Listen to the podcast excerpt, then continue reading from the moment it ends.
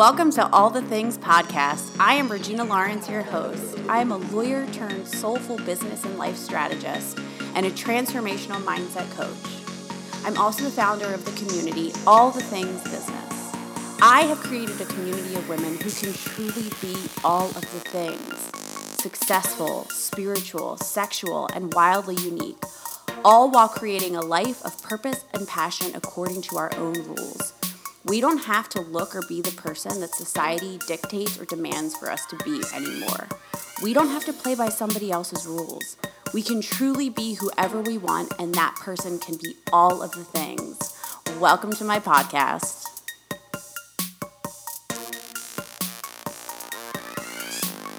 Hello, hello. Welcome back to another episode of All the Things Podcast. Today's episode is all about marketing, marketing yourself online, and a little bit about marketing yourself in person. Something that I am so fascinated with in my own business as a business coach, and also with my clients who I work with who are business owners, is how can we market our products, services, and businesses well and effectively and in a way that is different? How do we show up different online? How do we break the norms? How do we not do something that maybe worked 10 years ago because we're living in a different climate and a different time.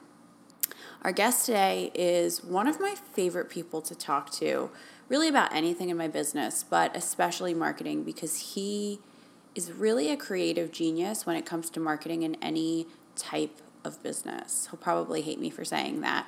But Kyle Petyak is, he has such a beautiful creative mind. He has an incredible ability to create and scheme and come up with so many different types of ways to not just market your business, but how can you do something a little bit differently, a little bit different than the norm. Kyle currently works as a chief marketing officer in the financial industry, but he also has done a lot of work with online marketing via Facebook ads, Instagram ads. He's also a very talented videographer, and photographer. And he brings all of that creative genius together to come up with really interesting ideas to help people market and show up online a little bit differently. So in today's episode, we talk about a we talk about a lot of different things in marketing. We talk about how can we update our mindset around marketing so that we're not doing maybe the same things that we did 10 years ago or maybe something that worked on a different medium like television commercials how it doesn't necessarily translate to the online space like to Instagram. We talk about how do we understand who our target audience is and who is in, who is actually engaging with our content.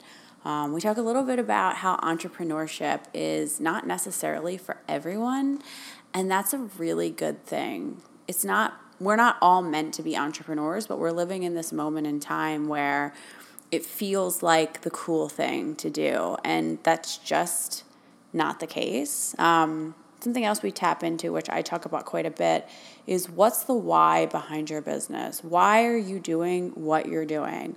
Why did you create this business? Because that why, that reasoning behind, carries into how you market your business, how you sell your products, how you sell your services and goods. So I hope you guys love this episode. I think it's so interesting. I think Kyle is such an interesting human being and has such beautiful ideas. And if you have any questions or want to connect with him, he's on Instagram at Kyle Petyak. The last name is interesting. It's exactly phonetically as it's spelled K Y L E, and then the last name P E T Y A K. That's where you can connect with him if you're interested in learning more about what he does with marketing, photography, and videography, especially if you are in the greater Phoenix and Scottsdale area. So, with that, I hope you guys enjoy this episode, and I will see you next week. We are recording. Are we already? Are we are already recording? Those are words, and I think you can use them. well, before we started this podcast, I a bit closer. I had two cocktails. How many? Two. Two.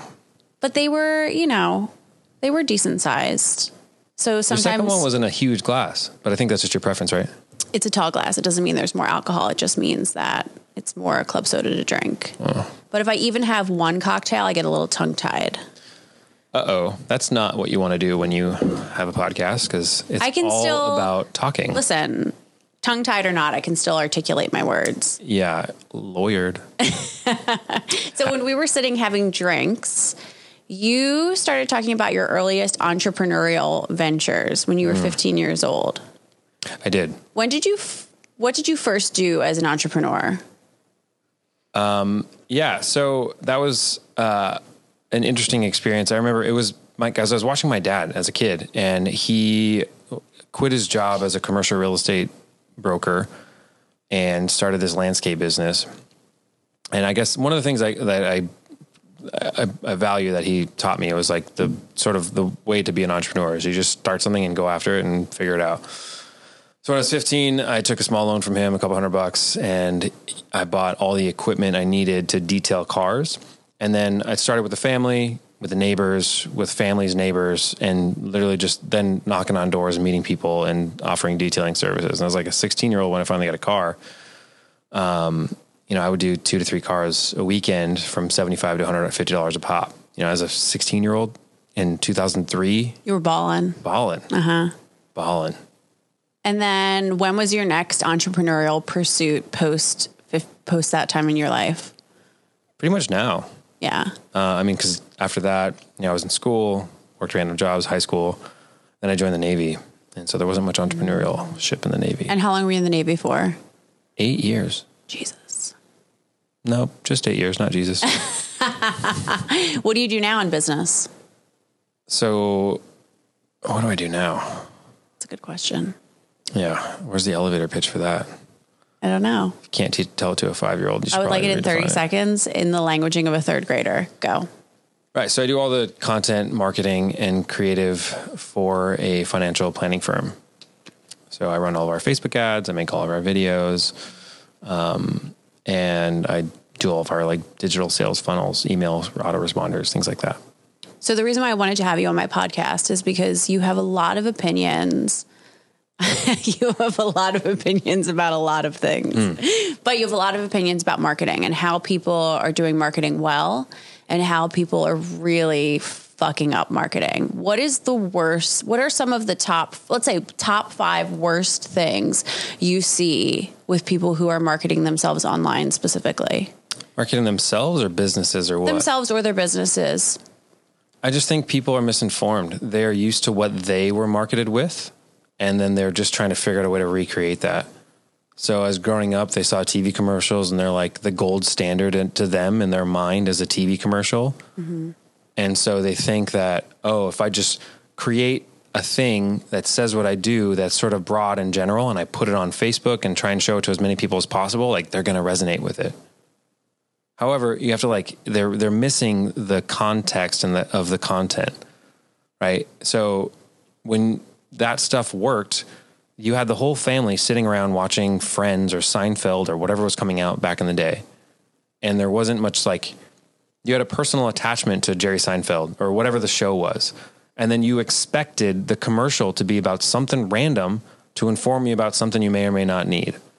However, when you're scrolling through Facebook, what are you seeing? When you're scrolling through Instagram, it's your friend, this girl you think super hot, this dude that you want to like slide in his d- whatever it is. and then like I don't know, uh, a bleach ad. You're like, what? How does that make sense to me? But if it was like the bleach ad was someone that looked like one of your friends spills red wine at a cocktail party, and then she runs home and has a bleach pen and like fixes like that might work but it, that no one does that. They just show like, "Hey, we're Clorox, buy bleach." It's like that doesn't make any sense. And individuals like do the same thing because that's what they were like indoctrinated with. So I think what they could do to make that better mm-hmm. is just keep in mind what people are doing. I see cat pictures and like granddaughters and their own. Like, what do you look at? What do you skip over when you are scrolling through Facebook? When you're scrolling through Instagram? Does it make sense? So one of the things you said for like the family sitting around watching Seinfeld is the context for the content, right? Right. In the online marketing space, what is you you you have just said it a little bit, but I want you to expand on it, the context for the content. What makes more sense? Let's talk specifically about Instagram. Okay. What makes more what is the context for the content on Instagram in terms of how we are marketing and advertising to people?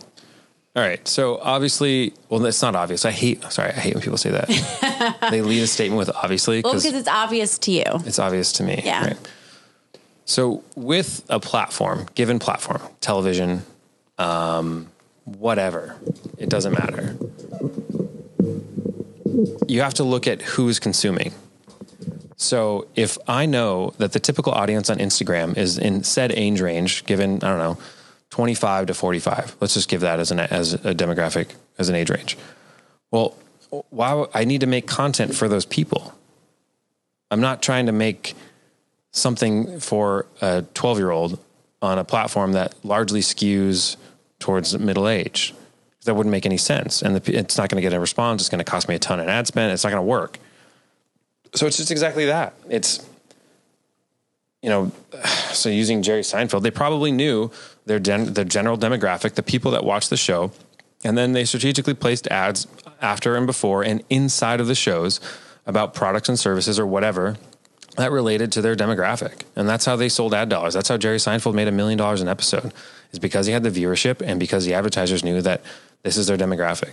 So I think people think that Facebook is like, or social media, Instagram, Instagram is like this, is this wonder platform, this amazing thing that they can just post an ad and get a return from. Like everyone, like the, I, I hear so many like gurus and they're, all they're saying is like, well, if you're not running ads yet, like just run an ad. Mm. It's like no, it's it's you have to understand some basic human psychology. You have to look at the data and understand the numbers, and then think about you know what moves you. If something, I mean, we were saying this earlier before. It's like if you don't even take the time and effort to create a piece of content that you actually put energy into that you care mm. about, why the fuck would anyone else care about it? So that didn't answer your question.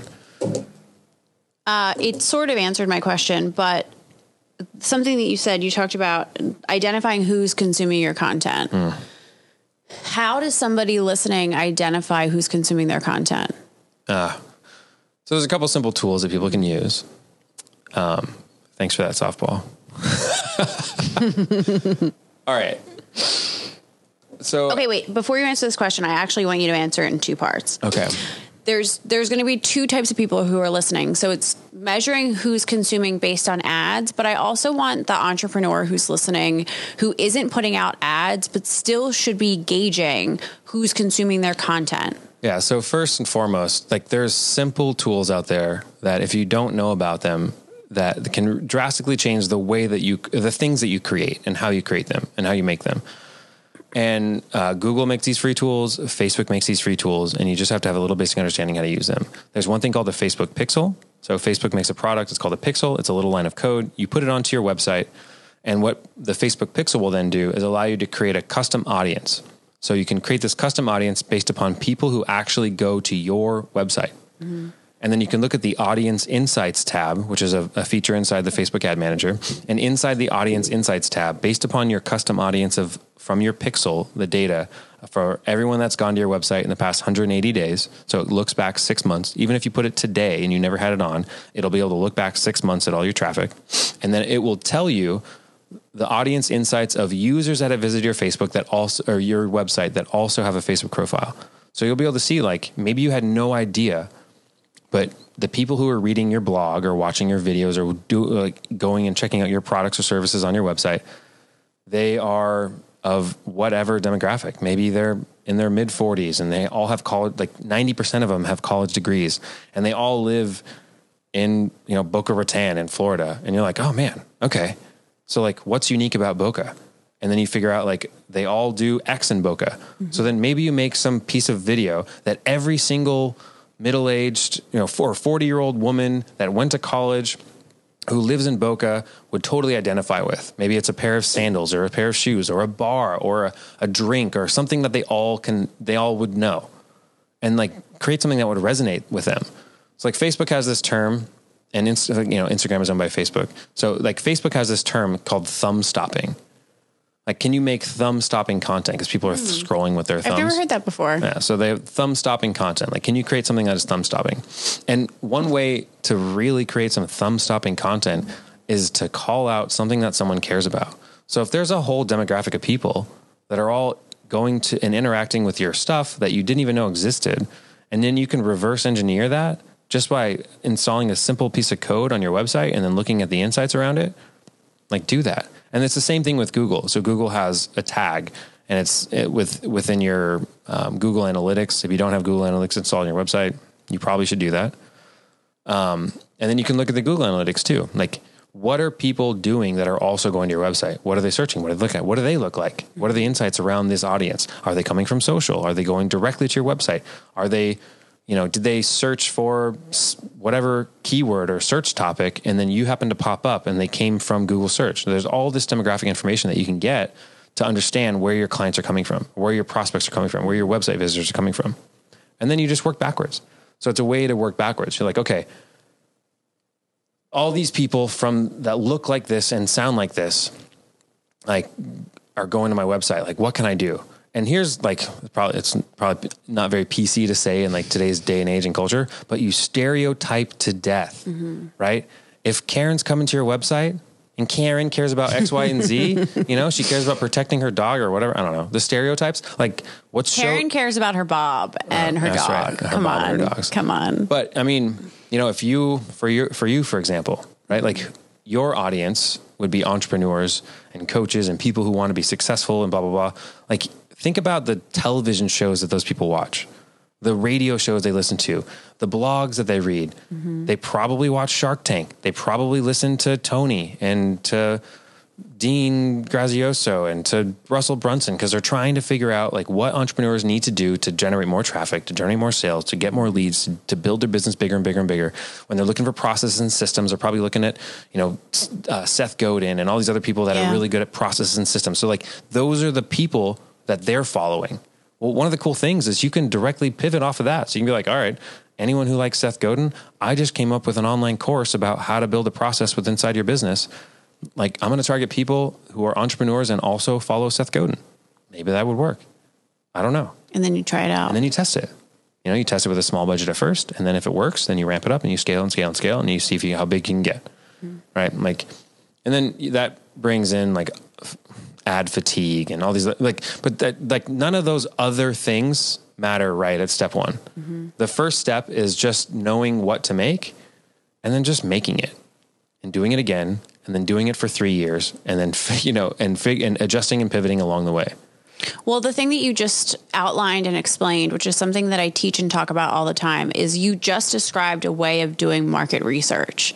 Hmm. So we don't just and and correct me if I'm misinterpreting what you're saying. We shouldn't just be creating self serving content. We should be creating content that is specifically for the audience that we're serving. I don't know. It depends. Like, yes and no. Okay. I feel like if your sole goal, right, and you just, and which is not a bad thing, but if you simply like are trying to grow the business, get the sale, get the leads, yeah, reverse engineer the audience and the tools are out there. The one, the, the Pixel, Google Marketing Tags, Google Analytics, Facebook Audience Insights, all those things are out there for you to utilize to reverse engineer your ideal customer. Mm-hmm. 100%. However, there are those people that they're like strictly creatives and they just want to create content.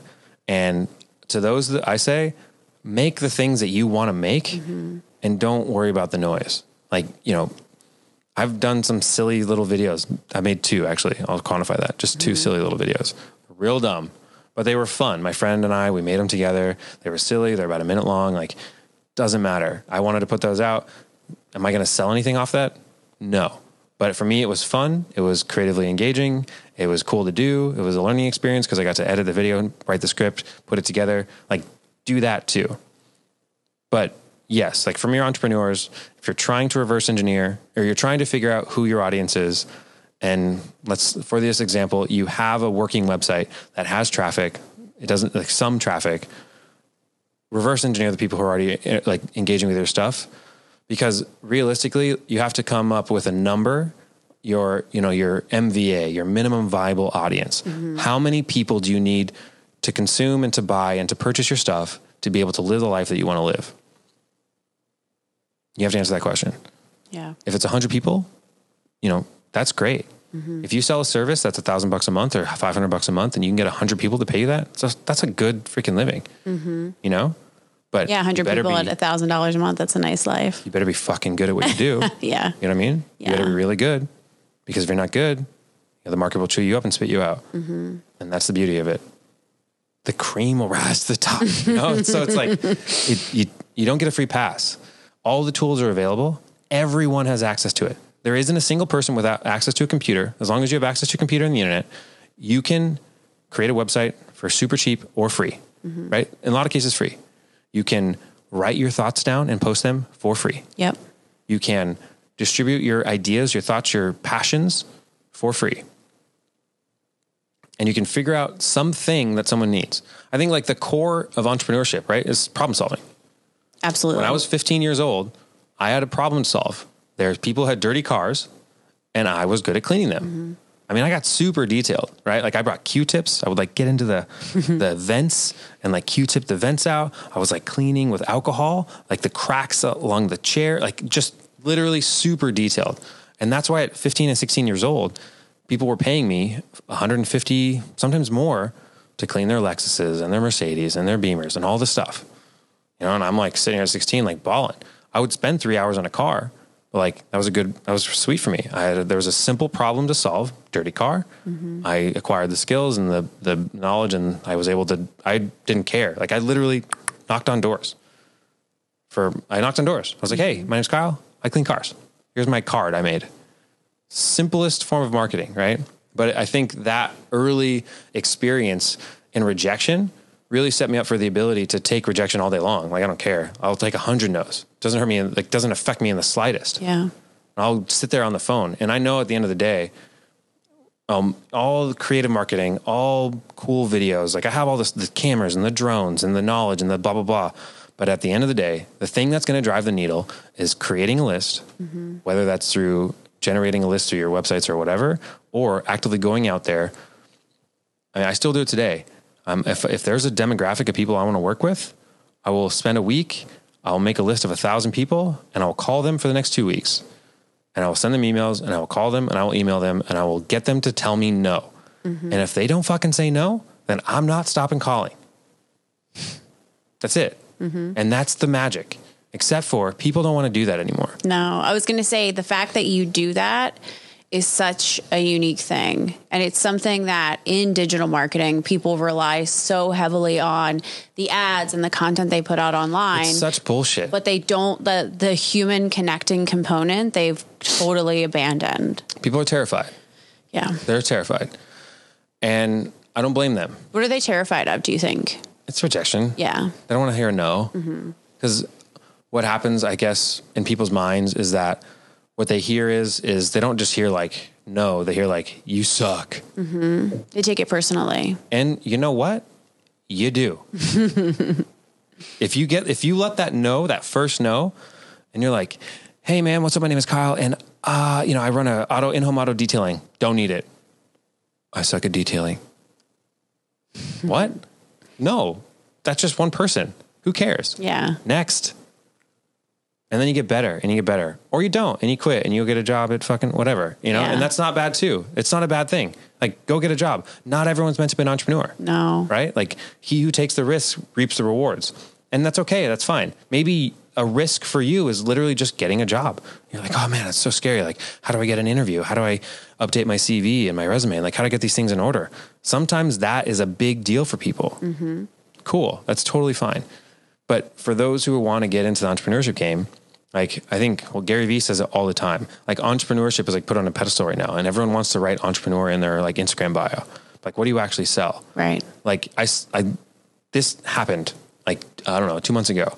It's like I saw this fucking dude driving around Old Town Scottsdale here mm-hmm. in a rented Lambo. He oh, drove you told me about like this. circles, Yeah. taking photos of himself, mm-hmm. selfies in the Lambo. It was a rented Lambo. Yeah. And then I actually saw it come up on my Instagram stories. I feel like two days later. Th- that same guy? Same guy. And I'm like, this dude, this motherfucker. It's like, it's fucking fake. He spent 150 or 200 bucks for an hour in a Lambo. Like, what does that serve him? I don't mm-hmm. understand. And I think it was like, like trying to sell some coaching or, or I don't know, some bullshit. And I'm just like, come on, bro. But that's the persona that he feels like he needs to put out there to to to look valuable. Yeah, I guess. Yeah. And you know what? Maybe he generated some sales from it. I don't know. I don't know. Like for me though, like that stuff is so obvious. It's like it's so obvious. I think that consumers have gotten really smart. Like, I don't know if I'm saying the years right, but in my brain, in like 2006 or 2008, it was like the rise of the entrepreneur. It's when influencers started to become a thing, and people Was it really then? It was because I was in law school. Okay, I was in law school in 2009, and I remember like seeing girls on Instagram wondering like, how does this bitch have a Chanel bag? Was Like, there Instagram in 2009? yeah, I don't know. Like, dude, I had, I was, I had just joined the military, super fresh. Uh, there was Instagram when I was in law school, for sure. Okay. Yeah. so I agree. 2009 a- 2010 somewhere around Okay. then and there were influencers and i remember during that period of time it was like people with like wads of cash like on the beach in bali Oh, yeah, I know. you know and i remember being in law school thinking what the fuck do these people do but it was like a new exciting thing and it worked Right. like the flash was like ooh i want that life lifestyle i want a millennial who's on the beach but i think now people have gotten so smart and like have qu- they question so much more it's funny because it's like it, leave it to marketers, right? Marketers will break something as fast as humanly possible to like ruin it for everyone else. But good, mm-hmm. right? Like cool. They innovate and then they they change and adapt, and people grow and learn and change. But like talking about that, it like rem- it, like it's like a attention spans. Mm-hmm. Like we thought that people were dumb, that you had six seconds to get someone's attention, and then if it wasn't, they're like, "Uh." but like th- we know that's not true now. Like think about Game of Thrones. yeah Literally, Game of Thrones changed everything. We learned that people are super smart. They can hold complex plot lines and series and character development and story arcs over the course of ten years yep and be super emotionally attached and remember the intricate details of these people's lives. And it's like, no. So when it, like, I even tell here, everyone, people that I work with, clients that I work with, when we're ever creating content, I'm like, they're like, well, I heard that it needs to be a minute, a video under a minute.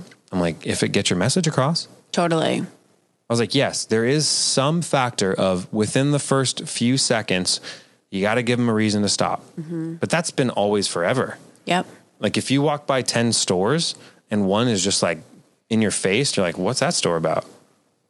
Same thing on social media. If you swipe by 100 posts and one is like really stands out, you're like, oh shit, what's that about? Mm-hmm. That's not, that doesn't make you dumb. no doesn't make your attention span poor. It just means that content is subjective, right? But good is good. Mm-hmm. and there's a lot of not good. You know, we have a system of values for a reason. Like Yeah. we value other things. And sometimes some things just aren't good. yeah But you know, when it comes, like you asked me a, a question about a client you had, you know, uh, you said, should, should her video to get people to join her community be about a minute long? It's like, maybe. I was like, but she needs in the first nine or so seconds, like she needs to give people a reason to stop. And then I think Simon Sinek said it best is you have to start with why.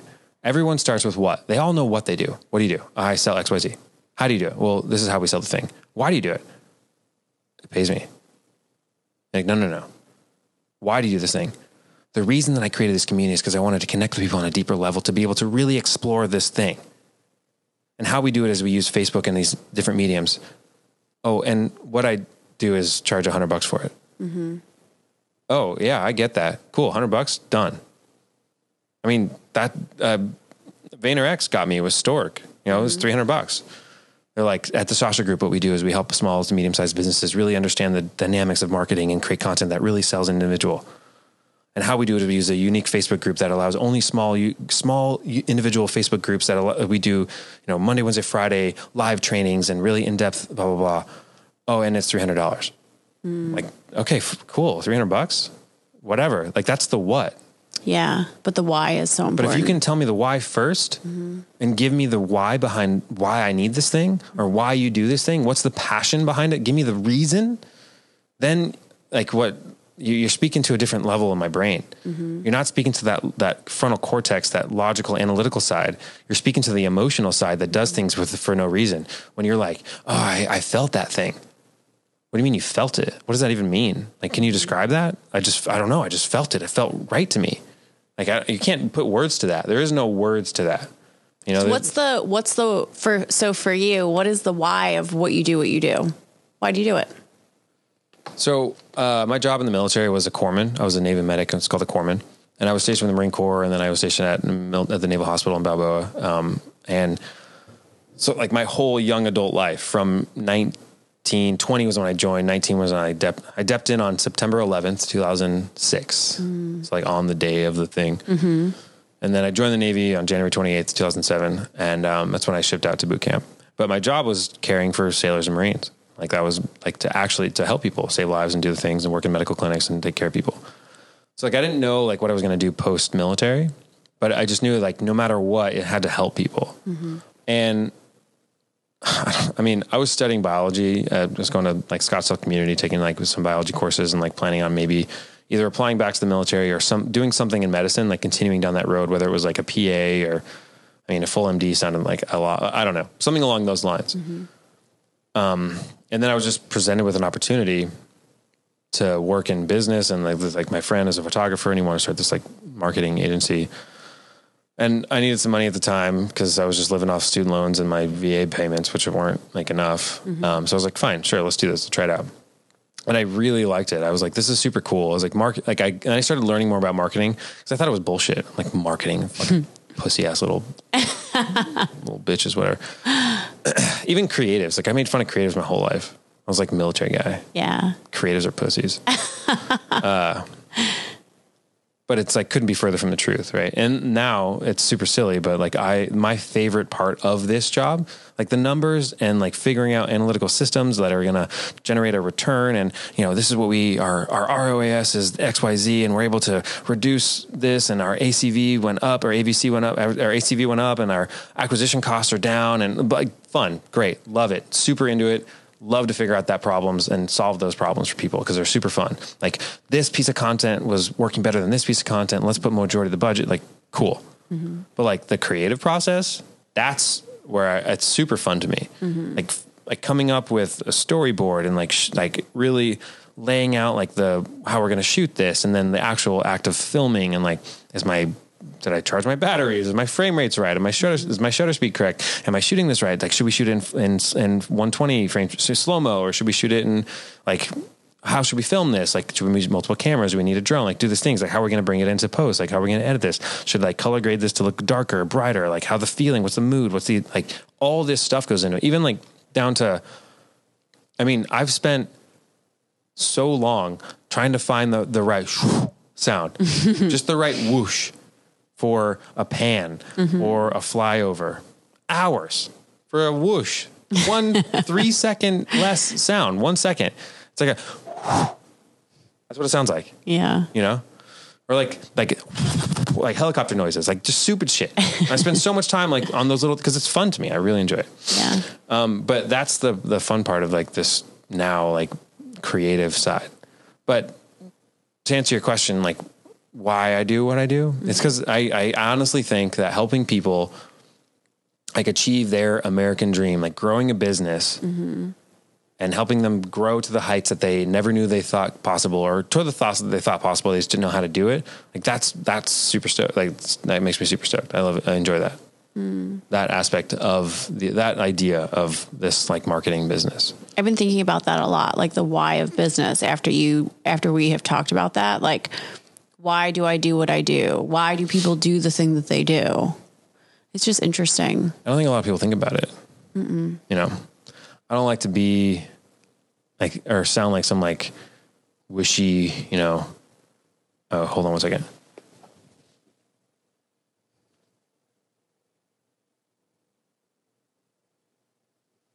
Thirty minute runtime. Mm-hmm. I don't like to sound like some like wishy like you know like you know whatever creative type or something like that. But it like to spend time like thinking about these things, thinking about the why. You know, it really like it it'll help you. And the re, the way that it will help you is it will I think it will help you define the things that you want to do for people. Mm-hmm. Like sometimes it's just life, right? You got to do some shit that you don't want. And but it either it it facilitates a need, a temporary thing, But at the end of the day, like if you can really hone down the why and you can mm-hmm. figure out what it is you want to even do for people, if you're in this entrepreneurship game and you're not just some nine to five employee, which like there's nothing wrong with nine to five employees. No. Some people they literally just want to show up, do their thing, go home.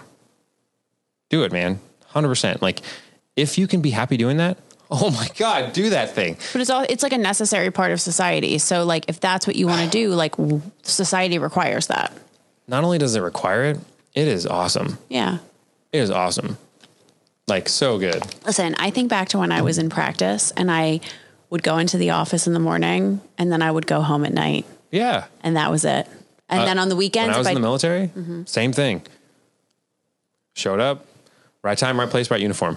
Yeah, That was 90% it. of it. Right time, Yeah. Mm-hmm. right place, right uniform. I got to work out a lot, a lot. It was great. Lived in San Diego. Now I leave, I leave, I leave the office and I'm like, did I do enough? Mm-hmm. Should I be doing more? Do I need to work tonight? Do I need to wake up at five and work in the morning? Like, uh, w- like never non nonstop.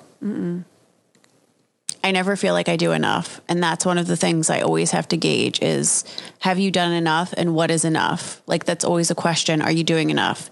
Are you, should you bring on more business? Should you go should you launch into a new part of business?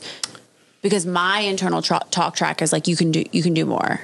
Sure. Yeah. And I think most entrepreneurs feel that way. so different. Mine's like, you fucking pussy, like fucking do that more, you piece of shit. Listen, my internal talk track should give your internal talk track some some kind words. But like, mine's like a, mine's like a double negative. Like it work, it ends up becoming a positive.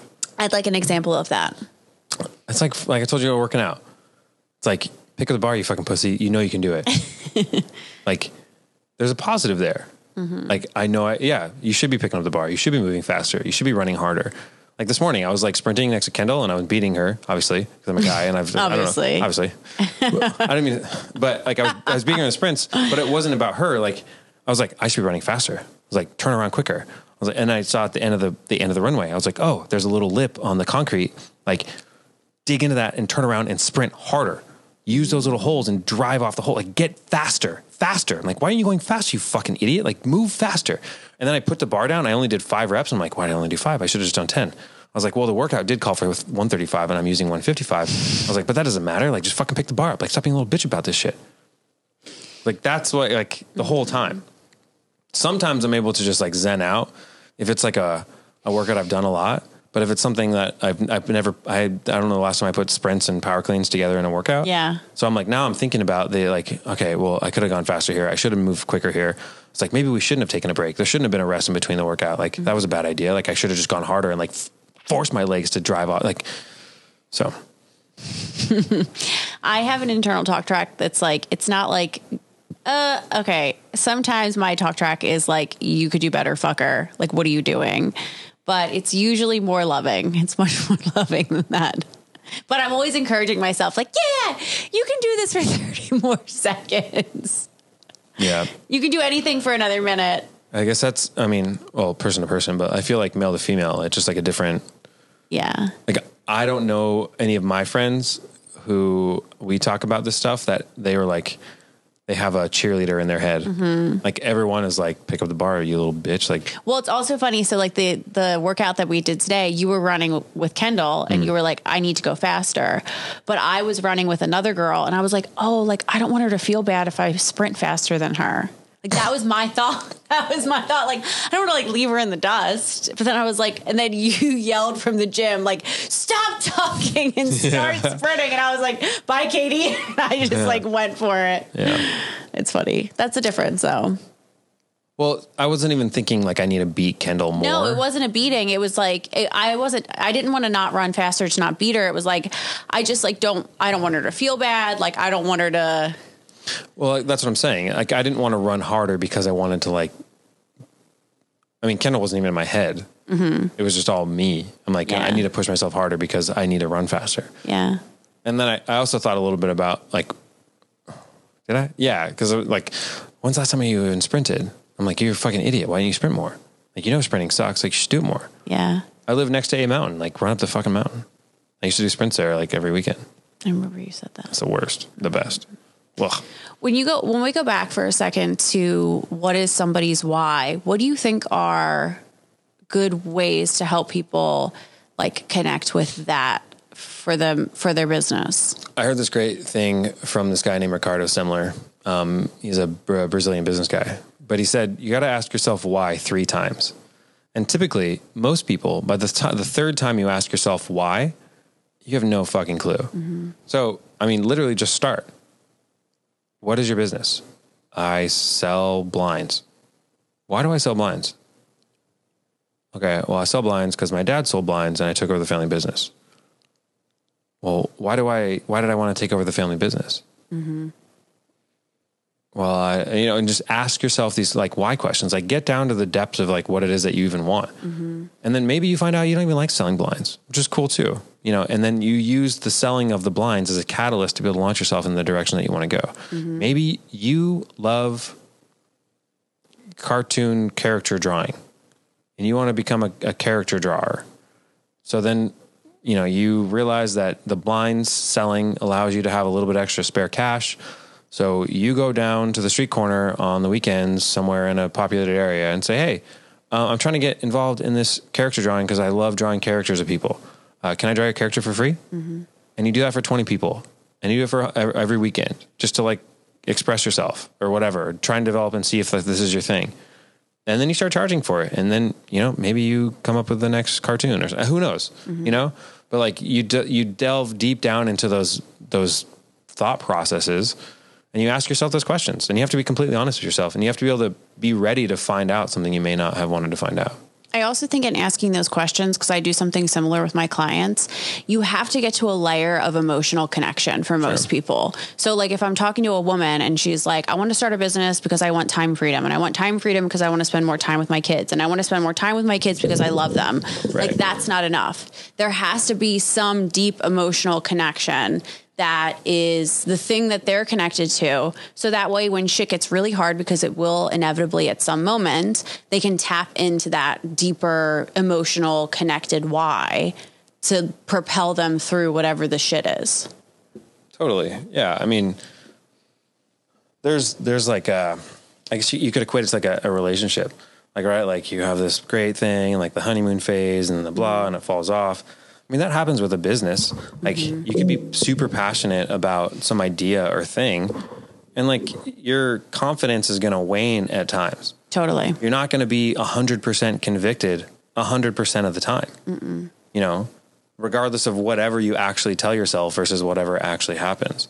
So I, you know, you you got to be ready for those periods of time, those lulls, and then sometimes you're going to be super stoked about your business or your thing, and fucking COVID shows up, mm-hmm. and no one knocks on your door or answers your emails, or you know, what are you going to do? Yeah. right?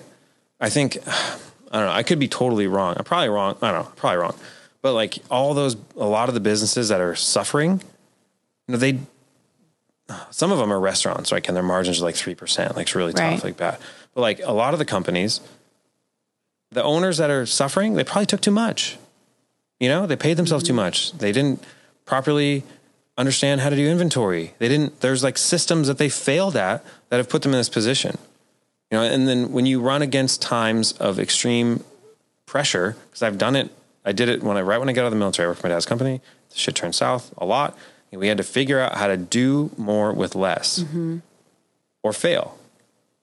And we didn't fail, so we did more with less. Mm-hmm.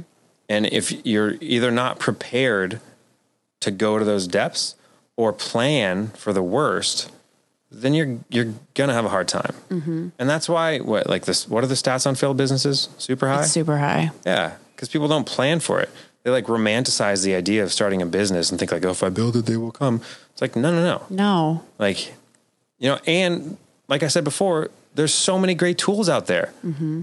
You know, Google puts out so much educational content. Facebook puts out a whole free course thing that you can go through to learn how to become an expert Facebook marketer. You know, it's all out there. The Google Yeah. Partner Program, the Facebook Blueprint, the Blueprint Program. It's all there for you to consume and use in your free time for free. I think what people need to really do is they need to inventory their time and figure out like what they're doing if watching Netflix for six hours a night makes you happy and you're cool with that, be cool with that. Yep. But if there's a part of you that says like, I hate myself for doing X, well, inventory that, figure out a way that you can re- remedy it, and then actively make the change. I equate a lot of this stuff in business to fitness because I think it has a relative like if people get it. Yeah. But you know, if everyone expected a four minute mile and a 500 pound back squat on the first day they did the the ran or worked out or whatever, you would quit. That's but that's not a realistic expectation. Right? Like you can't like be excited. Like I'm at the gym. I'm stoked. I got a trainer. I got stuff. Like cool. Let's work out. But you have to keep doing the thing every day, five days a week, seven days a week, mm-hmm. every single day, to, to and and then doing the other stuff. So it's like here's the the, the equate to business. It's uh, for fitness. You show up to the gym, you do the hard work, you work out, you exercise, but then you have to do the after stuff. What's the after stuff? Uh, you have to stretch because if you don't stretch and maintain the muscle tissue, then it's not going to heal really well, and it's not going to be really pliable, and you're going to end up like you're going to take a step off of a staircase and you're going to tear your meniscus. Yep. And you're gonna be like, oh man, working out tore my meniscus. It's like, no, no, no. Uh, your shitty movement patterns because you didn't learn how to squat properly and you never stretched and you never took care of the tissues and you didn't drink enough water and you didn't eat healthy and all the things that you're supposed to do behind the scenes. All you wanted to do was the sexy fun stuff, which is like lift heavy weights. All those bad decisions, that's what fucked you up.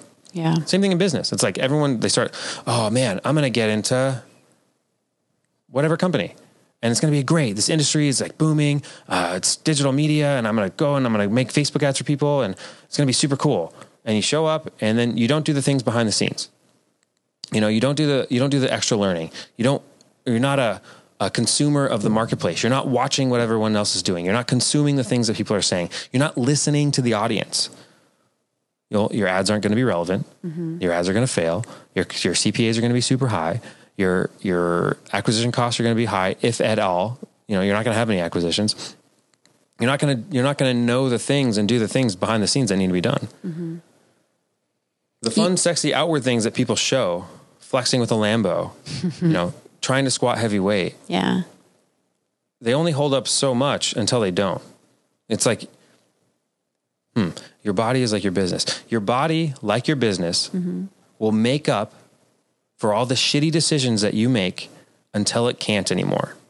And that's when you tear your shoulder. That's when you get diabetes. You know, that's when your business and fails and implodes. That's when your company culture destroys itself from the inside. That's when you run out of funds during a, uh, an epidemic because you didn't properly allocate. You know, you you weren't properly preparing. I think it's a lot of so like the the biggest thing I feel like this pandemic has taught me and a lot of business owners is you have to have the ability to pivot. And the ability to pivot means I have to let go of the ego and I have to do the necessary things to propel the business forward. But I think so many people are so tied to the original idea that the thought of pivoting or doing something with their business Makes them feel like they fail. makes them feel like they failed. Yeah. And No. so they don't want to do that. I love the uh, example of the of ice. Like literally before in-home ice machines, before factory ice machines and delivered ice, there was an ice farmer. He never saw the future coming. He was like, you know, we're going to be ice farmers. We're going to freeze water in the cold and we're going to cut it up and ship it to houses. Mm-hmm. And then came along like the ice deliveries, where they would make ice in one central location and the people that made ice in one central location and put it in trucks and drove it to your house, they never saw in-home freezers mm-hmm. making ice themselves. You know, like they didn't see it. It's the same thing. Like Kodak, I, I'm. This is not my quote, but Kodak should have created Instagram, mm-hmm. but they didn't. They didn't see it coming. They didn't have set the new. So like, just because you pivot doesn't mean you fail. You know, I, I there. I can't think of any off the top of my head right now, but I know that there's huge businesses that have been built today Like Blockbuster and Netflix. yeah, Yeah. all that stuff. They mm-hmm. should have pivoted. Yeah. They're like, no, we're Blockbuster. We have this great experience where people come and rent movies and blah, blah, blah. Mm-hmm. But it's like, dude, you didn't see this coming? Right. You know? Uh, like the big movie studios, they should have created YouTube. Mm-hmm. Uh, you know, all this stuff. But unfortunately, I think what happens is, is people get so, like, it's just the same thing with like, You see like the fat dude at the gym. He's like so set in his routines and he thinks he's doing such a good job. But you can clearly see it's like, bro, like whatever you're doing, like you're coming here every day and we see you just grunting and yelling and you're sweating, but like what's happening? There's nothing. There's no change. There's no occurring. change. Yeah. There's no change happening. You know, you're static. Mm-hmm. And if you get static, you die. But I think like the reason why the statistic on so many businesses that fail is that somebody comes into a business, they have a dream, they have an idea, and they want to go tunnel vision into that thing. But Yeah. as you start a business, and I'm saying this from experience, like I went into business wanting to have a certain type of business and be a certain type of coach, and I have pivoted massively at least four times because I'm like, what does the market want? What does the market bear? What do people want to learn from me? People wanted me to be a business coach. Hmm. They were like, you're a lawyer, you speak this language. And I was like, fuck no, I'm not a business coach. I was resistant for six months. I was like, I'm not a business coach. That's not what I do Was there a reason you resisted it? A part of it was because I had left practice as an attorney and when I left practice I like wanted no association with that identity as an attorney. You just like dropped law. I was like fuck that, no esquire on my name. I didn't tell the people best title. I didn't tell people I was an attorney. Like I was in a mastermind and my guy friends would be like she's a tri she was a trial attorney. I'd be like shut up. you have to leverage that. You know? And so I tried to like avoid. Too many times I leveraged the veteran thing. I know, but I wanted to abandon like I I, I did too. I wanted no association. Yeah. But even though I didn't, I didn't ha- want a connection to that. That's what people wanted from me, and that's honestly what is the easiest thing for me to do. And it's the easiest like way water. for me to connect with people is through being a business coach. And so I've had to pivot, and most entrepreneurs don't want to do that. They want to be like, "This is what I'm doing, and I'm going to do the same thing every day, over and over, even though I'm getting broker and broker, and that's it." Yeah. No, yeah, that's the problem for sure. Like people get tunnel visioned. they get so tunnel visioned. Something I it's off of what we're talking about now, but we had talked about it earlier. Um, and it, it it's along the lines of people just doing what they want to do because they want to do it. We talked earlier and you touched on it about like the you didn't you didn't say it like I'm going to say it, but I'll say it the way I speak. It's the the energy with which we create things. So we talked earlier about email marketing or mm. we can even apply it to, you know, Instagram posts and content that we put out. There is a certain energy that put that people put into the things that they create. And a lot of times it's very self-serving, it's not educational, and they wonder why that doesn't convert or why like people aren't opening their emails. Yeah.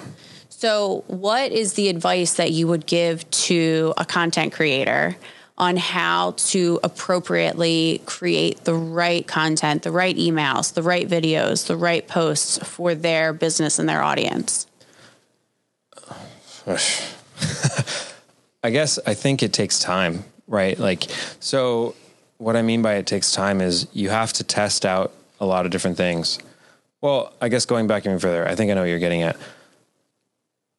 If you first off write an email or write an article or make a video and you didn't care enough to actually put the time, effort, and energy required to make it what you would consider good, something that you actually as a per like would derive any value from, then why the fuck would anyone else? Mm-hmm. Right. So if you're just like, oh, I got to write an email because you know I got to hit my list up. Why? They don't want to hear from you. They don't want to hear about your half-ass shitty effort to contact them. They don't care as much as you don't care. Mm-hmm. But if you actually care and you're trying to put your all into something, put your get an idea. All right, say like you're gonna go with one I like one train of thought, and you're gonna just create stuff for like three months. Make the stuff for three months. Continue to put stuff out on a on a regular basis, whether that's twice a week, once a week, whatever the frequency is. But you do that thing consistently for the given time period or duration then go back and look at the analytics. Use the tools available. Did people engage with it? Did you actually go and respond to comments? Did you message people and say, "Hey, look, I saw that you made an article or wrote an article or made a video that was similar to mine. Like, hey, I'd love it if you check me out and give me some feedback and maybe I can how I can do better." Like engage the community at large and figure out what it is that they want what it is that they're looking for and give it to them. So, you know, because if you don't know, then how are you going to find out? Ask them. You know, like Twitter is out there, Instagram is out there. You can use the Explore tab, you can use the Twitter Find tab. Look up hashtags that are relevant to your business or product or service. Find out what people are talking about. You know, maybe you're trying to build the next Salesforce and you look at hashtag CRM and you're like, oh, everyone hates this one thing that Salesforce does. Maybe I'm a programmer and I can figure out how to work into my code or my CRM or whatever this glaring flaw that for whatever reason Salesforce is so big it takes them 17 months to figure out and they don't finish it. And I can market to all Salesforce people and say like look I have a CRM that I'm in development. I'd love you to test it out for free. Um, you know and I fixed this issue that I saw you complaining about on Twitter. Would you like to use my product for free for three months or for a month and check it out and see if it will work for your business I don't know. Maybe that would work. Maybe it wouldn't. Mm-hmm. You know if you expect people to pay pay something but you've never you know it's not tested or vetted in the marketplace I don't there's there the my favorite thing about business is as long as you're being ethical there's no rules right? There's no rules that say that you can't do this thing. Mm-hmm. Just do it. You don't need permission. Just go. Have it. Here I'll give you permission. Do it. You have my permission. It means absolutely nothing but it mm-hmm. doesn't matter. Go and do the thing and as long as you aren't ripping people off or being a bad person and you're being actually ethical then fine go do the thing and there's no rules against it. And it, it's it's the same thing with it comes back to content. Like create the thing, make the thing, try it out, test it, see what happens. You never know. Maybe you make a video and you're like, ah, that was stupid. I don't know. And you post it and it fucking goes viral because of one thing that you said or did or something that was silly or whatever. Who knows? I don't know. I mean, that shit happened for like there there are guys out there that claim that they have the system to make the viral videos every time and time again and blah blah blah. Sure, fine, but as far as like I, I was like Dollar Shave Club, like he didn't know. He just wrote a silly concept. He thought it would work well, and now people use him as a model, and they're like, "Oh, we got to make the Dollar Shave Club kind of guy video," and it doesn't work for every business. And all all the shave companies have tried it. All, the beard wax oil things, they all do that same style video. You know, and but he just that dude. I listened to the podcast where he talked about it. He's like, I don't know. I just I was a marketer and I did video stuff and I thought it was a funny and silly idea. We had no aspirations whatsoever. He's like he was like a family friend had a warehouse full of like seventy five thousand dollars worth of razors. It was like t- shit tons of razors or something like that. And he was like, "Do you think you can sell these?" And he's like, "I have no idea." and he came up with an idea to make a silly video, and then it, ended up going viral and it being a thing. Like he didn't know. He just tested something. So like test a lot of things. Try some different things. Like expand your creativity. Try and do something different. You know? Or if all else fails, just be like, "Hey, look, my name is such and such and I do this thing because I love it and I would love to work with you and if you don't want to work with me, keep scrolling." Try that. That might work. Be genuine and sincere if you're not creative. You know? Who knows? I feel like for you, like the basic tenets of everything you talk and teach about are you need to put out valuable content. You need to put the content out consistently. Yep. Um, Keep it simple, stupid. Keep it simple, stupid. Kiss you love up. to say that. Kiss it up. Um, you need to consider the analytics and do market research. Yeah, it's important. I don't think it's the end all be all. And you need to just test shit out. Yeah, try new things. Yeah. How do you know if you like burritos? You try burrito. How do you know if people are going to like your video? Try it out. How do you know if people are going to think your tweet's funny? Tweet it. Who cares? Like, there's some like obvious things that like don't be an asshole. You know, like don't in, in uh, purposely incite hate or you know, like come on. Don't be a racist. yeah, don't be a racist. Clearly, or sexist, or Don't be a misogynist. Sure, fine, maybe a little bit. I don't know, but you know, but then also, if it's funny, I don't know. Maybe you're a comedian. Say some controversial shit. I have no idea. I don't know the answer. Mm-hmm. All I know is that if you believe in your product or service, or you're an entrepreneur or business owner, and you're not trying new things in a creative way to reach your desired demographic, like, look, the coolest thing about entrepreneurship, the coolest thing about social media is that you can make a video today with your phone and some simple tools or not. Prop your phone up on a book, And you can go to YouTube and learn some simple things about filmmaking and make a cool creative video relatively quickly for little to no money. You already have your phone. It's there. So use it. You know? And interestingly enough, in my experience, the kind of content that works the best isn't fancy. It's not drone footage flying over the Grand Canyon where you're jumping off a mountain and blah, blah, blah. It's not that shit. It's literally, hey, what's up? I'm sitting at my desk and I was just thinking about this product that I have to offer and I'm so stoked about it because of this reason. You know, if you're a type of person that needs help with XYZ or wants this thing solved, you know, I would love to talk to you. You know, I have a form down below, click the thing, fill out the form, or you know what? Just text this phone number. Just text me and I will answer you and we'll set up a convo. Or hey, it's on this just shoot me a message here on Facebook. If you click that button, it'll shoot me a message. Just shoot me a message and I personally will talk to you and we'll see if I can work with you. And if I can't work with you, I'll I'll leave you alone forever. Try that. That will probably get you an amazing amount of sales. Mm. Just literally being sincere, holding up your phone, talking to the camera, and do that twice a week or every day. And then figure out here's it Okay, I'll, practical tactical strategy. This is my favorite tactical strategy that people can do nowadays. Live functions are super great for a lot of people because they can just click the button, they go live, they talk for 30 minutes, and that's it. So, if you know who your audience is, or you have a general idea who people you want to sell your product or service to, structure a live video.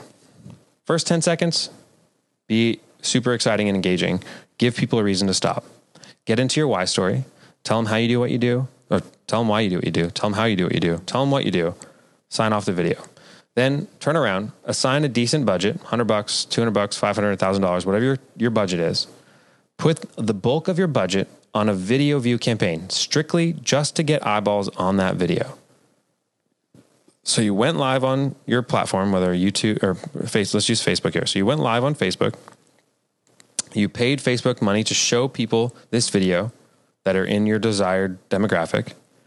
And then you create a simple retargeting ad. So you can go into your Facebook custom audiences. You go to custom audiences, click create custom audience, click video consumption. There's a, a video views based off video views, and then you can target people who watch 50% or more of your video. So if someone, if you made a six or 10 or 15 minute video and someone sat around for half of it, they might, you might relatively, with some relative, mm-hmm certainty, you could say that they're somewhat interested in whatever you had to say. Now retarget them with your direct response ad. Hey, my name is Kyle, and I saw that you watched 50% of my video. How do I know that? Well, Facebook has a cool tool. Doesn't matter. Not important. The fact of the matter is, is I talked about X, Y, and Z, and I would love to help you more with that. Mm-hmm.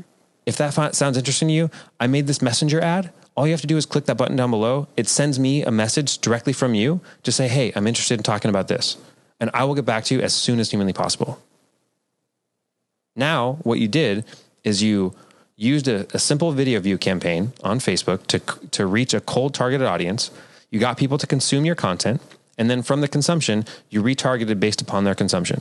So you're only showing your direct response ad to people who have already expressed interest in you because they watched 50% of your six minute video.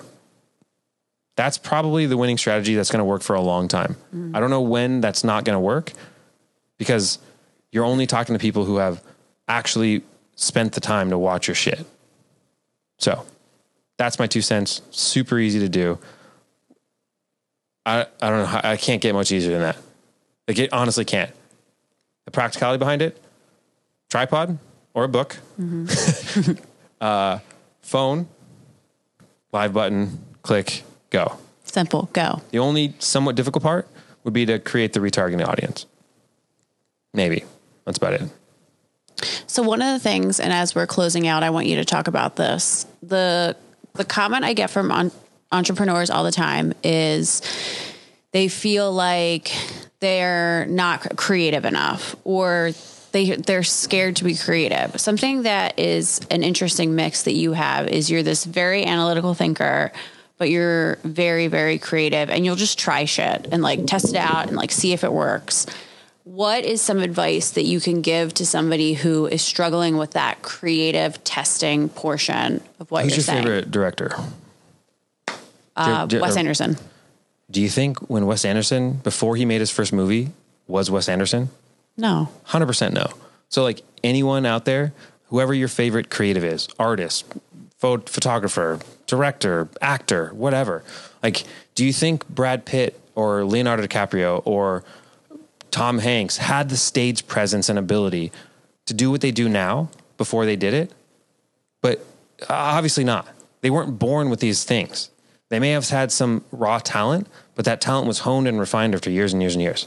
So make the thing and then keep making it and refine the process, refine the thing.